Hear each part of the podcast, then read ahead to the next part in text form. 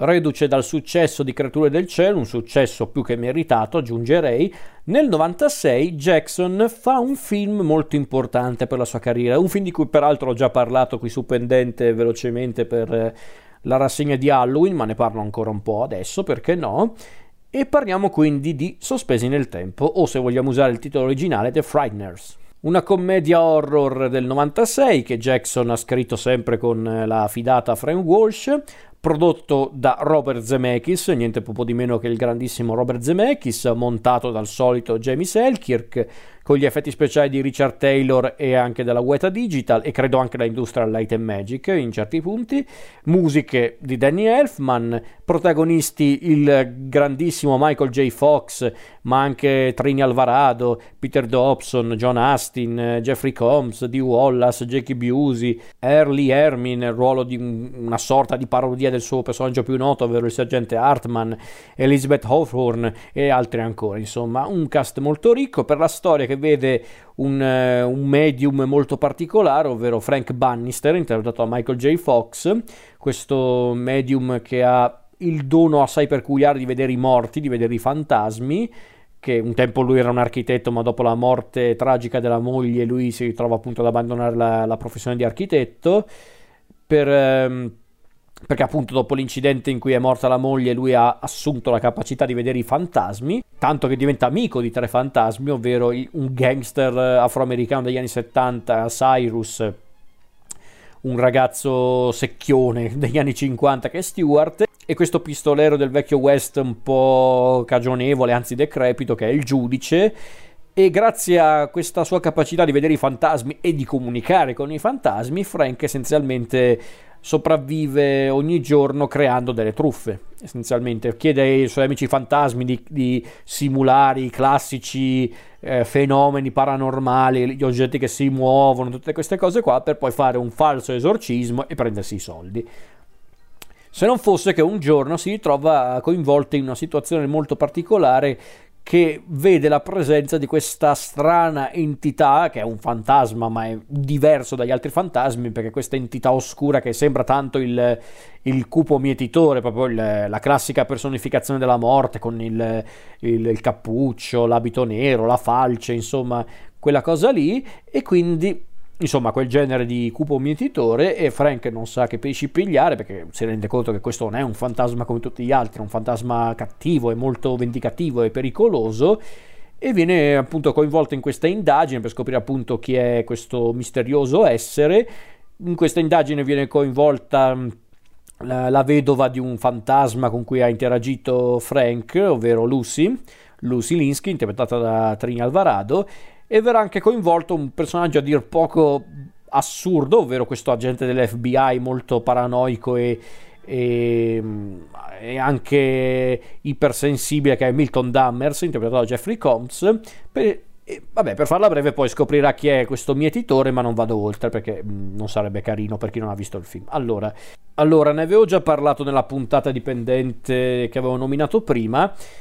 Eh, allora, The Frighteners o Sospesi nel Tempo, come l'hanno chiamato in Italia, è un film molto importante per Jackson perché è il ponte tra la sua precedente filmografia e quella successiva, ovvero quella dal Signore degli Anelli in poi.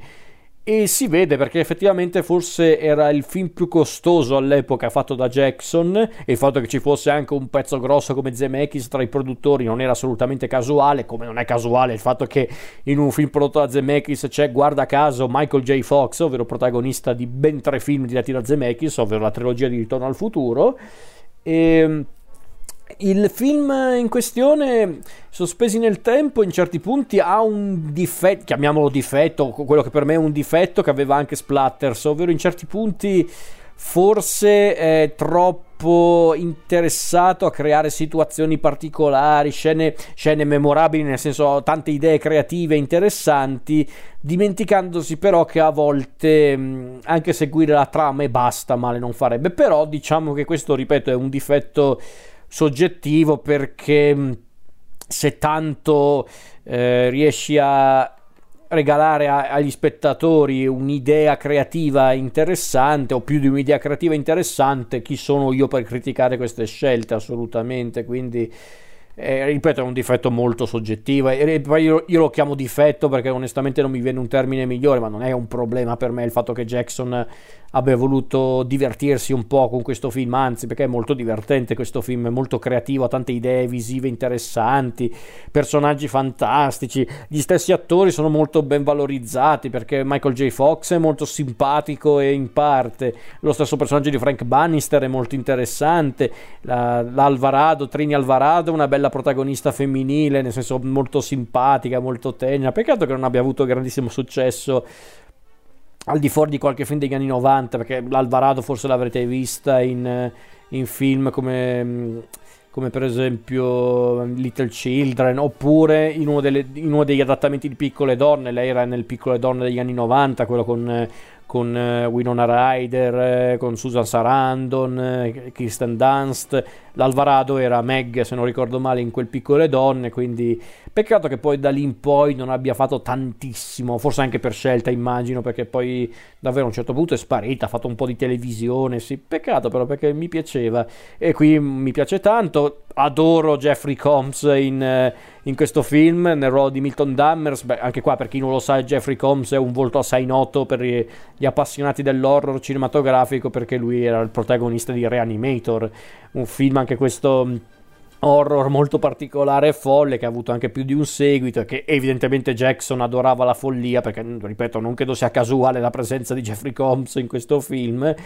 e anche qua è incredibile perché il personaggio di Milton Dummer in certi punti lo guardi e pensi sì ok è divertente Combs è simpaticissimo nel suo essere uno stereotipo neanche uno stereotipo un personaggio folle e assurdo ma cosa c'entra questo tizio all'interno del film? se ci fate caso, se togliete Milton Dammers da questo film, non cambia niente nel film. È un po' come, un po come Jesus Quintana nel Gan delle Boschi, il personaggio di John Tortura. Se togliete quel personaggio dal film, non cambia niente. Però tutti se lo ricordano Jesus Quintana. Stessa cosa qui, è in sospesi nel tempo. Milton Dammers non è un personaggio di per sé utile alla storia, o, o meglio, in realtà sì, è utile a un certo punto perché è un personaggio che ci porta a scoprire il dolore di Frank Bannister, il il, eh, il fatto misterioso legato alla morte della moglie, ma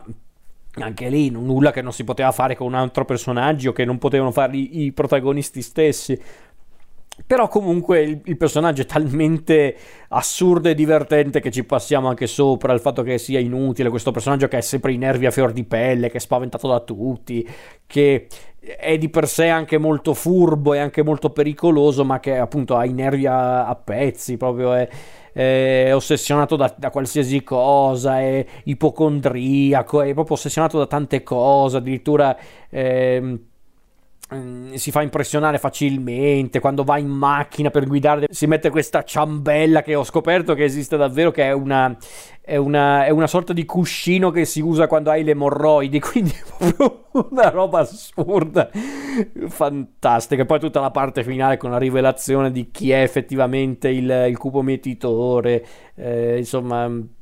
Fantastico, fantastico. Purtroppo è un film che non è diventato un vero e proprio cl- classico, nel senso un film noto e stranoto, non è diventato uno dei film di culto degli anni 90, ma non capisco neanche il perché onestamente, perché ci sono tanti film di questo tipo degli anni 90, film di questo tipo, intendo dire film che mischiano i generi, che cercano anche un po' di sperimentare, ma sospesi nel tempo non è mai riuscito ad essere così noto come secondo me speravano un po' i produttori e lo stesso Jackson, non lo so. Peccato però perché a me ha sempre divertito tanto come film. Mi piace, mi piace tanto guardare e riguardare Sospesi nel tempo, è molto simpatico e onestamente l'ho trovato anche un po' più creativo rispetto a film simili precedenti o successivi a, appunto a Sospesi nel tempo. È un peccato, però va bene, ok. Eh, ci può stare anche perché poi io sono riuscito a recuperare questo film anni fa perché quando stava uscendo King Kong al cinema avevano distribuito in, in un video in DVD questa bella edizione che ho anche a casa eh, ho, for- ho, avuto la fortuna di prenderlo prima che uscisse eh, dal catalogo. Questa edizione a tre dischi di, a, sospesi nel tempo che è fantastica perché c'è un disco con il film e ce ne sono ben due di contenuti speciali con tutti dietro le quinte eh, del film che si sa che Jackson è uno che si diverte a creare dietro le quinte dei film molto dettagliati e vedere il processo creativo che ha dato vita a quel film è stato fantastico. Vedere proprio come Jackson ha lavorato alla stesura alla sceneggiatura poi alle riprese il lavoro con gli attori insomma fantastico. E sospesi nel tempo davvero non è magari uno dei più belli che Jackson ha fatto anche qui no non, non lo è però sicuramente era il film giusto per far capire che magari poteva ancora di più alzare l'asticella, infatti non a caso il film successivo è Il Signore degli Anelli, infatti se qualcuno si chiede perché dal 96 al 2001 Jackson non ha fatto più film, eh, il motivo è semplice, perché dopo Sospesi nel tempo lui ha iniziato a fare Il Signore degli Anelli. Il Signore degli Anelli non l'hanno girato in un anno, ragazzi. Ci hanno messo anni a realizzare tutti e tre i film, quindi è per quello che Jackson a un certo punto ha avuto questo vuoto tra il 96 e il 2001 e ne valsa la pena però visto il risultato del segno dei Ganelli, ma a quello ci arriveremo.